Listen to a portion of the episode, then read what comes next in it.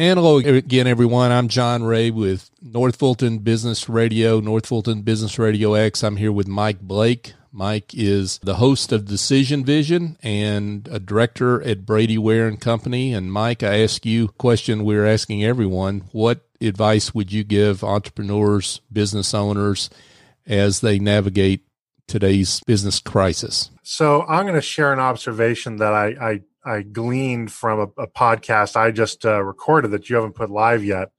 Um, and since I'm stealing this idea, it's from uh, Shane Metcalf of 15Five out in Silicon Valley. And I think the best, I think the smartest piece of advice that I've heard and I like is think about what the opportunity is that this disruption creates, right? And, and this is a very Silicon Valley way of thinking of things. Anytime things go weird, broken, awry, unexpected, and sometimes Silicon Valley is the instigator that other times some things just sort of fall off the rails, right? And the Silicon Valley way of thinking about this is how do I capitalize this, right? What is the opportunity? Is there a new business? Is there a new business model? Do you sharpen your tools in some other fashion? You know, for example, uh, I'll give you a sneak preview. One example Shane gave was um, we're all going to get better at working with video chat right? And I, I I've resisted video chat, even though I'm a tech guy. I've never really liked video chat. I don't particularly, you know, re- podcasting is a great venue for me because you don't have to look at me talk to you, right? So I've never been a huge fan of video, but but there really is a great opportunity to to sharpen your skills and your tools and your acumen in alternative media. Um, and so, but that that's big. The the that's part of a larger concept. Think about the other side already, right? And the other benefit to that too is that it's positive. This this will end. Um, I, I'm confident. This is not an Armageddon moment. This is not one of the seven seals. This is not the plague of locusts. Any of that stuff. Um, we are going to come out on the other side.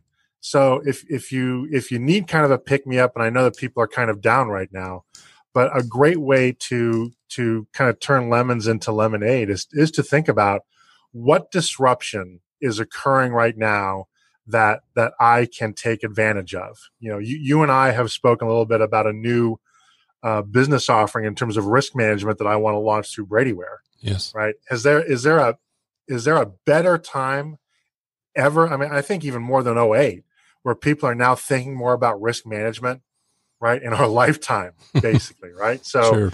yes there's widespread suffering and there is misery and there is death none of which i can control other than um, living outside of my basement like all i do is go to star trek conventions but what i can do is i can identify this market now and the sentiment that is having driven home like a railroad spike how important risk management is and that that a, a sophisticated approach to risk management is is something that is key to long term uh, to long term business survival. So, um, you know, sum up, think about think about the long game. Where Simon Sinek would write, think about the infinite game, and that infinite game means what what opportunities are going to be created for you for your business to get better, to be better, to be different, so that on the other side that you are actually better for it. You actually do reflect that notion that what does not kill you makes you stronger. Great advice, Mike. Thanks for giving us that perspective. Anytime.